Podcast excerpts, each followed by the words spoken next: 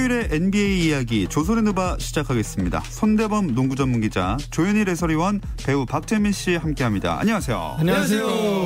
아, 지난 2주 동안 어떻게 박태원 아나운서랑 굉장히 행복한 시간을 보낸 걸로 알고 있습니다. 아, 네, 보고 아니에요. 싶었습니다. 보고 네, 싶었어요. 저는 네. 그렇지 않았어요. 네. 네. 김종현 아나운서한테 전화를 할까. 그럼요. 뭐 메시지라도 보낼까 굉장히 고민했었어요. 제 우리 번호 보고 모르시잖아요.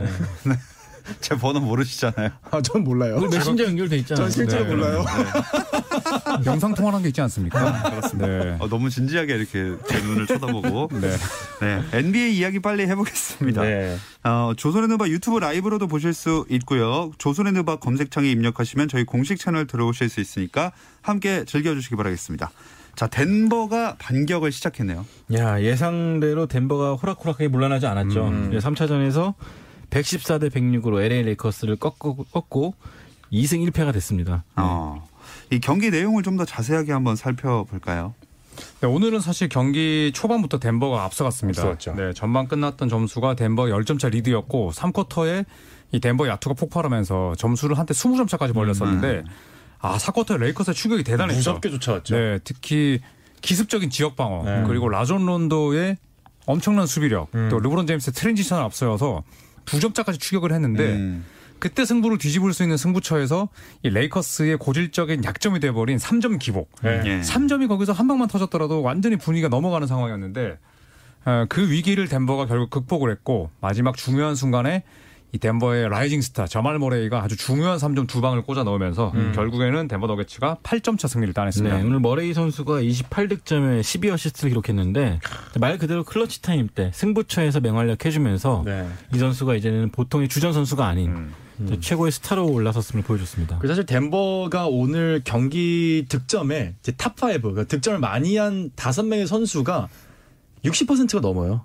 성공률이. 그러니까 자말 머레이가 그나마 이제 58.8%인데 점수를 많이 넣는 다섯 명의 선수가 다 60% 이상의 성공률로 확률로 골을 넣었다. 그러면 이제 거의 레이커스의 수비는 정말 난도질 당했다고 봐야죠. 이건 뭐 막을 수가 없는 또 수준입니다. 레이커스가 리바운드도 엉망이었죠. 네. 44대 25로 졌는데 레이커스가 리바운드 밀리고 승리한 경기가 거의 없거든요. 그렇죠. 오늘 경기는 완패라고 해도 과언이 네. 아니었습니다. 음, MVP는 뭔가 약간 힌트가 나온 것 같은데 어떤 선수에게 아, 오늘 뭐이 선수 돌아갈 수. 있을까요? 자말 머레이가 사실 뭐 제일 좋은 활약을 펼쳤죠. 음. 28득점 또 사쿼터 중요한 순간에 3점 두 방이었는데 저는 개인적으로는 이 제레미 그랜트에게 저도 제레미 그랜트 음, 주고 주고 싶습니다. 싶습니다. 네. 네. 오늘 3옵션으로 나서서 26득점 무엇보다 자유투 라인에 12번을 서서 음. 더 10득점을 만들어냈는데 또 이제 NBA 올드 팬들은 이제 호레이스 그랜트라고 네. 예전에 마이클 조던과도 뛰었고 샤킬 오닐과도 뛰었던 네. goggle man goggle man이죠. 네, 이제 조카거든요. 음. 그래서 이분을 또 기억하시는 분들은 오늘 이 제레미 그랜트의 활약이 더 반갑지 않았을까 싶습니다. 자, 덴버와 그 레이커스가 컨퍼런스 결승에서 만난 적이 있었나요? 네, 있었죠. 이, 가깝게는 2008, 2009 시즌에 서부 컨퍼런스 결승에서 만났었는데 그때도 레이커스가 승리를 거두었죠. 이 당시에는 코비 브라이언트가 팀을 이끌었었는데요. 어, 덴버를 꺾고 파이널에 올라서 또 우승을 차지했던 기억이 있습니다. 음. 덴버가 지금 현재 이 설욕이 가능할 거라고 보십니까? 우선은 네, 사실 4차전이 덴버에게는 이 덴버 팬들이 이제 또 행복 회로를 돌릴 수가 있거든요. 네. 4차전을 이기게 되면 시리즈 종률은 2대 2가 돼서 좋고 네. 4차전을 지게 저도, 되면 음. 1승 3패 덴버가 두 번 뒤집은 상황이 되기 때문에 네. 뭐 그런 우스갯소리가 있습니다만 넘버죠. 네.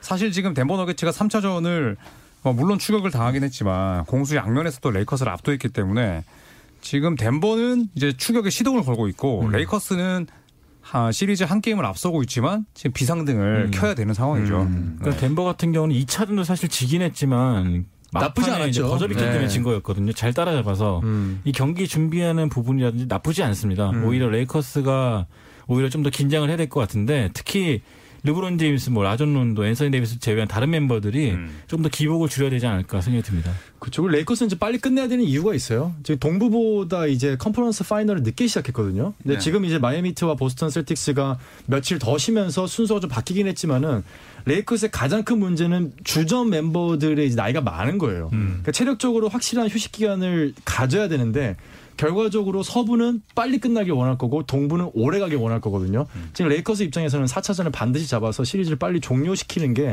파이널 우승컵까지 가는 가장 좋은 전략 중에 하나이기 네. 때문에 4차전 잡으려고 할 거예요. 그러니까 조현일 위원도 아까 3점슛 참 안 들어갔다고 말했는데 음. 오늘 처참 했거든요. 26개 20% 중에 죠. 6개밖에 못 넣었는데 야 이러면 슈터라고 말하면 안 되죠. 그쵸. 네. 그래서 모레 이제 이 4차전이 열리잖아요. 레이커스의 3점 성공률을 봐야 되는 게 네.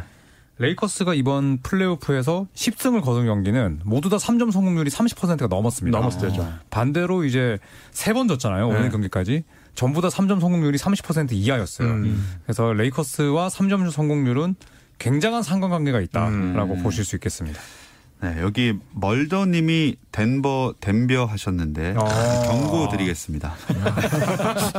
네.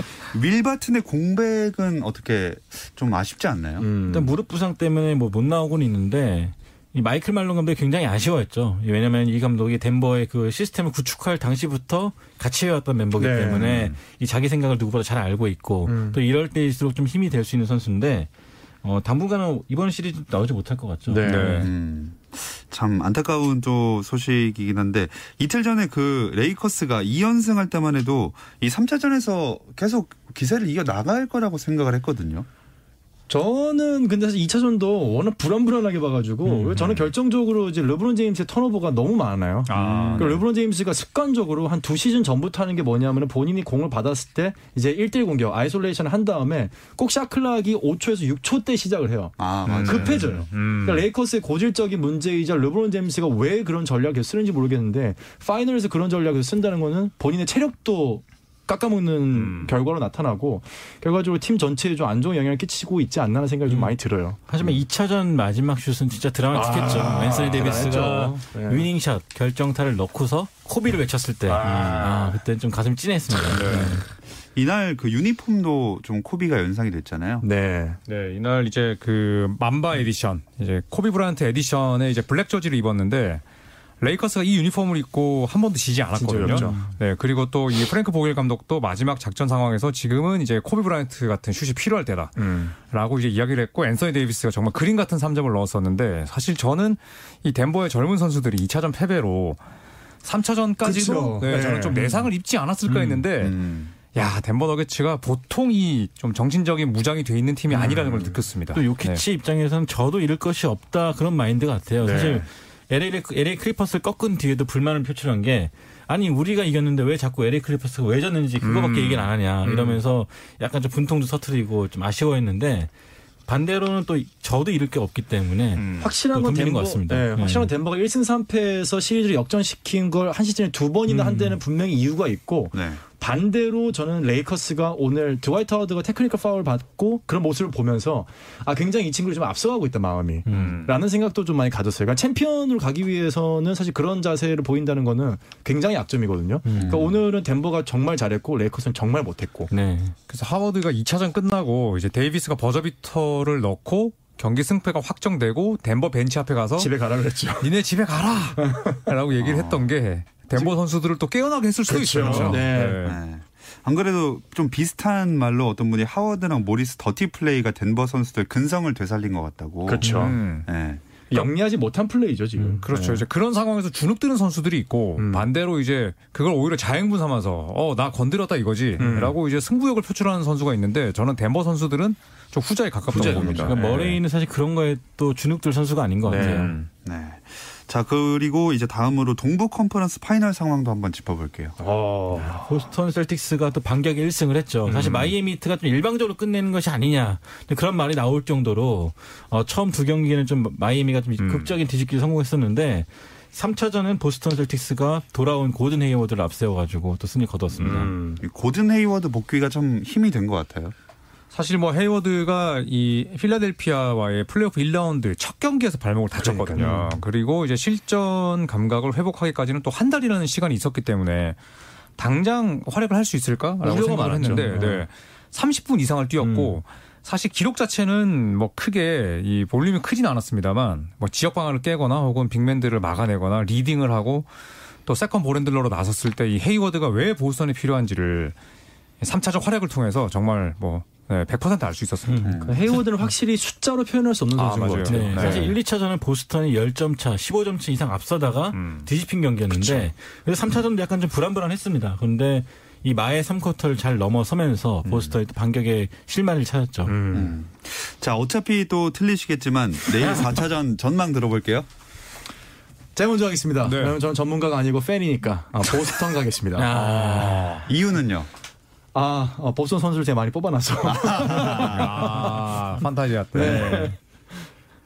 저는 시리즈 동률 예상합니다. 어. 저는 이 시리즈가 7차전까지 갈 거라고 생각하는데 일단은 그 마이애미의 3쿼터 추격세를 잠재울 만한 카드가 하나 더 생겼죠. 그쵸. 고든 헤이워드가 있고 또 1, 2차전 때 테이텀의 체력 소모가 컸습니다. 음. 그런 부분을 좀 메울 만큼의 갭이 있었, 그 텀이 있었기 때문에 음. 보스턴이 이번에도 큰 점차로 앞서면서 승리하지 않을까. 큰 점수 차. 네. 오. 몇 점 차가 큰 점차로 말은 안 됐습니다. 네. 승리, 승리는 다 크니까. 안 하시는 게 좋을 것 같아요. 두루뭉술. 네.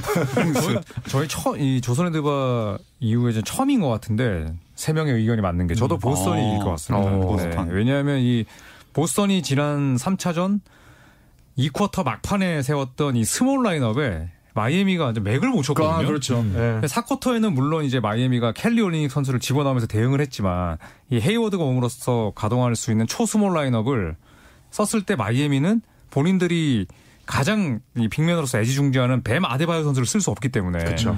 저는 이제 그 부분에서 좀 차이가 나지 않을까 생각합니다. 댓글에서도 많은 분들이 주로 보스턴의 우위를 예상을 하고 계셨습니다. 자, 이렇게 플레이오프 일정도 끝이 보이고 있는 가운데 다음 시즌 관련 소식들도 이어지고 있는데요. 이 이야기는 잠시 쉬었다 와서 나눠볼게요.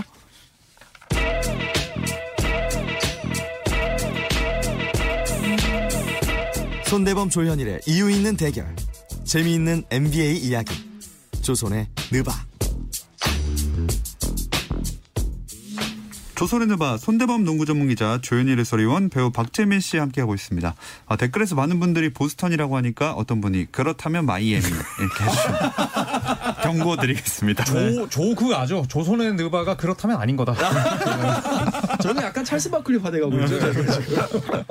지금 찰스 바클리가 레이커스 이긴다에 전재산 걸어가지고 걱정하고 전재산까지 있습니다. 걸었어요. 저는 약간 걱정하고 있습니다. 그래서 레이커스 팬들에게는 굉장한 네, 나쁜 소식이네요.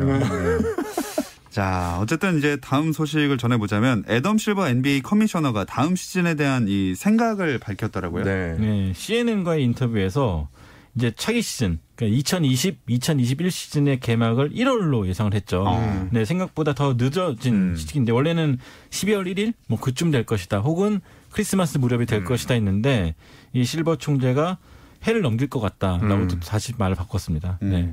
그럼 크리스마스에는 NBA를 볼 수가 없는 거네. 음. 거의 확정되고 있죠. 네, 그래서 현지에서는 그때도 말씀드렸지만 이제 마틴 루터킹 Day. 그러니까 1월 셋째 주 월요일이 유력하다 뭐 이런 이야기도 있는데 또 2월 이야기도 나오더라고요. 아, 2월로 넘어가면 아 너무 지루할 것 같아요. 더 2월 되면 안 되죠. 네. 어, 나 이거 너무 저는 개인적으로 싶었는데. 아담 실버 같은 사람이면은 예. 크리스마스 데이에 맞춰서 뭔가 이벤트를 그래도 하지 않을까 아. 싶은 생각은 좀 있어요. 개막은 아니더라도 개막은 아니더라도 예를 들어 프리시즌 경기 중에서 뭔가 이벤트성으로 어떻게 뭐 팀을 꾸려서 한다든지 아니면 뭐 농구와 관련된 뭔가 행사를 할 사람이에요. 왜냐하면 NBA가 왜 NBA입니까? 예, 마케팅의 귀재들이거든요. 분명히 크리스마스를 그냥 넘기지는 않을 거다라는 생각을 저는 좀 하게 아니면 돼요. 그때쯤부터 시범 경기를 시작할 수도 있을 그쵸. 거고, 네. 네, 제 생일인 1월 23일에 개막할 수도 있을 것 같고. 네. 아직 강조하시는 거예요. 아니 생일을 왜? 자 지난주에도 안물 안궁이라고 하지 않았나요? 혹시 뭐 예약 문자 같은 거 보내실 건가요?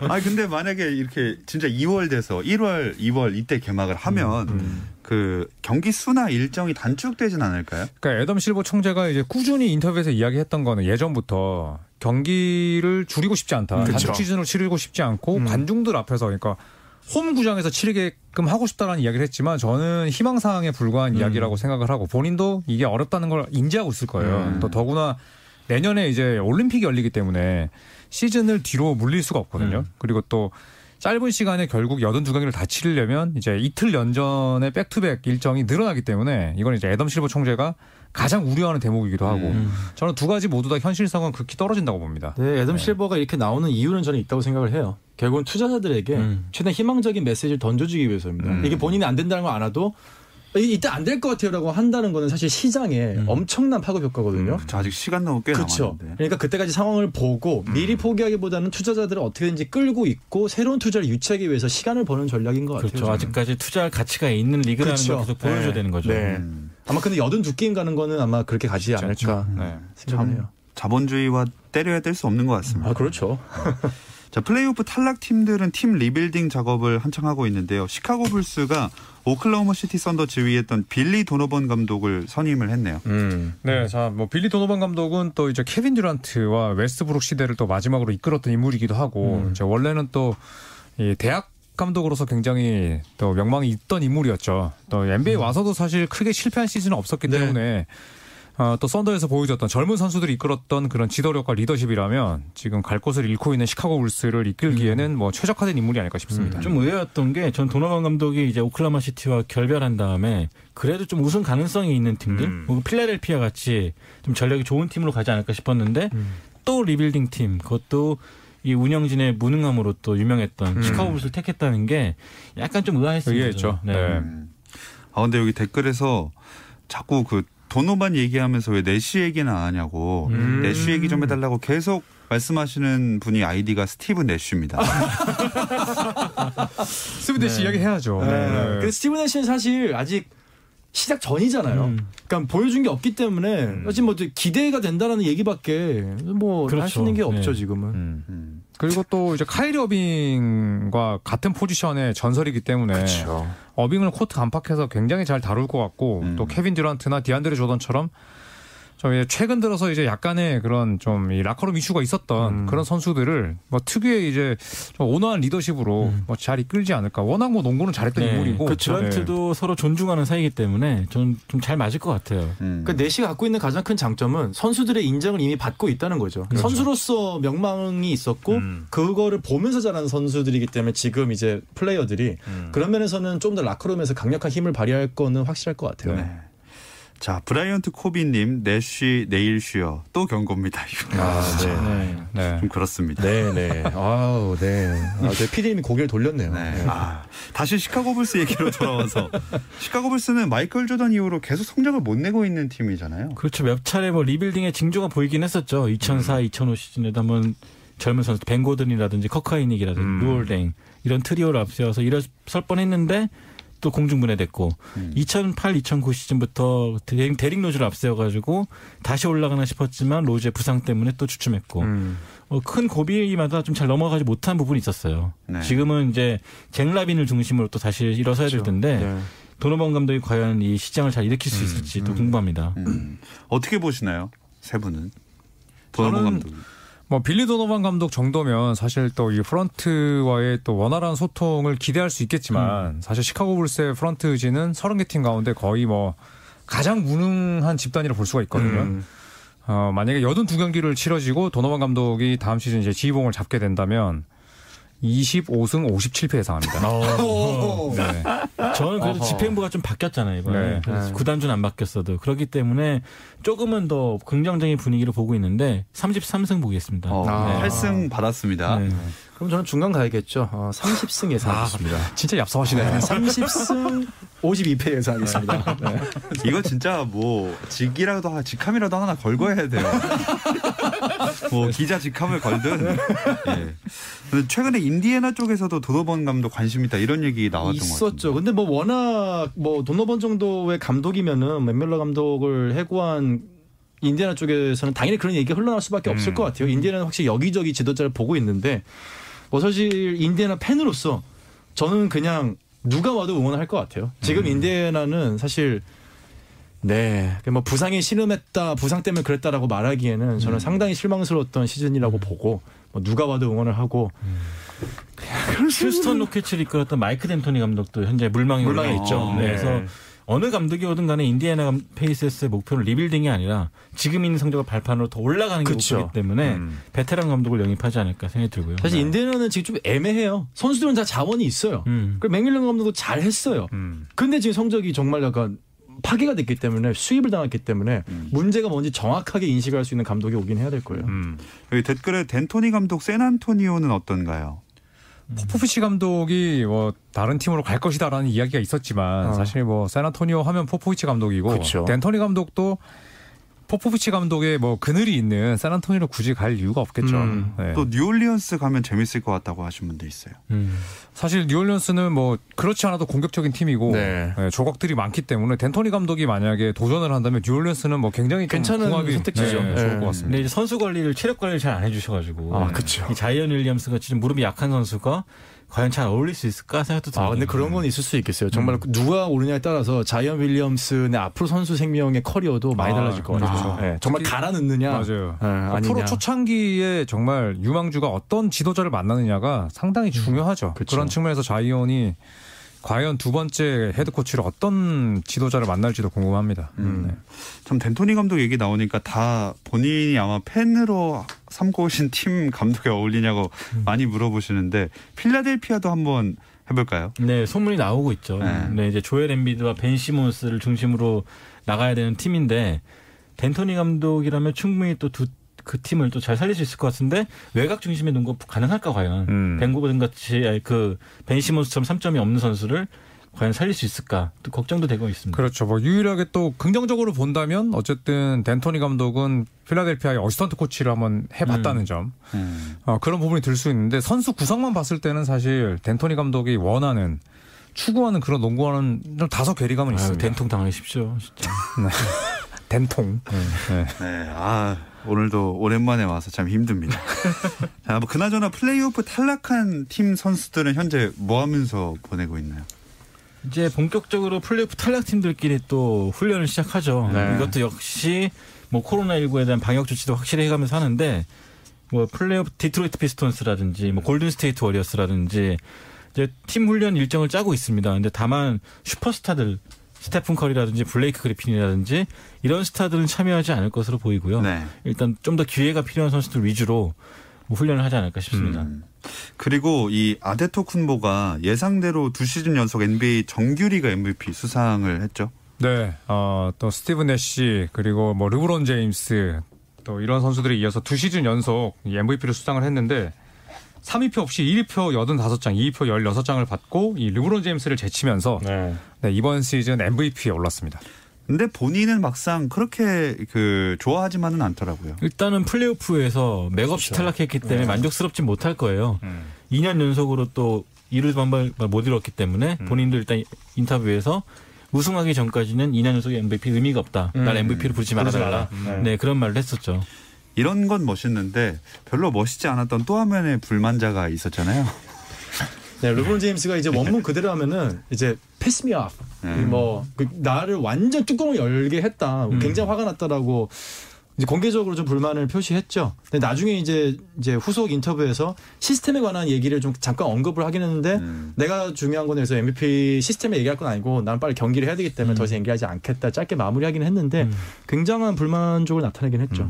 근데 그러면서도 사실 야니스는 받을 만한 자격이 있었다. 아, 그렇죠. 라고 또 네. 지켜 세워줬어요. 야니스는 네. 충분한 자격을 이번 시즌에 보여줬다라고 네. 참 짚어놨죠. 이런 면들에서 참 그 NBA 선수들의 경쟁심을 또 그렇죠. 아, 그렇죠. 승부욕. 네. 느낄 수 있는 것 마이클 같습니다. 조던 그 다큐에서도 나왔었지만은 본인이 MVP 못 받았을 때 칼 말론이 MVP 받았을 때 그래 나는 챔피언 우승 반지로 보답해 줄게라고 얘기했던 거죠. 삼았죠. 네, 르브론도 이제 그런 케이스라고 보면 될 것 같아요. 근데 사실 정말로 긴 경력, 오랜 경력의 소유자가 음. MVP 투표 2위에 그치고 이런 또 경쟁심 불태운다는 것 자체가 그렇죠. 굉장한 자기 관리가 아니면 네. 불가능한 것 같습니다. 네. 그렇죠. 자, 저희 이제 빨리 마무리를 해야 되겠습니다. 네, 손대범 농구. 전문기자 조현일 해설위원 배우 박재민 씨 고맙습니다. 감사합니다. 내일도 별일 없으면 좀 들어주세요. 김종현의 스포츠 스포츠.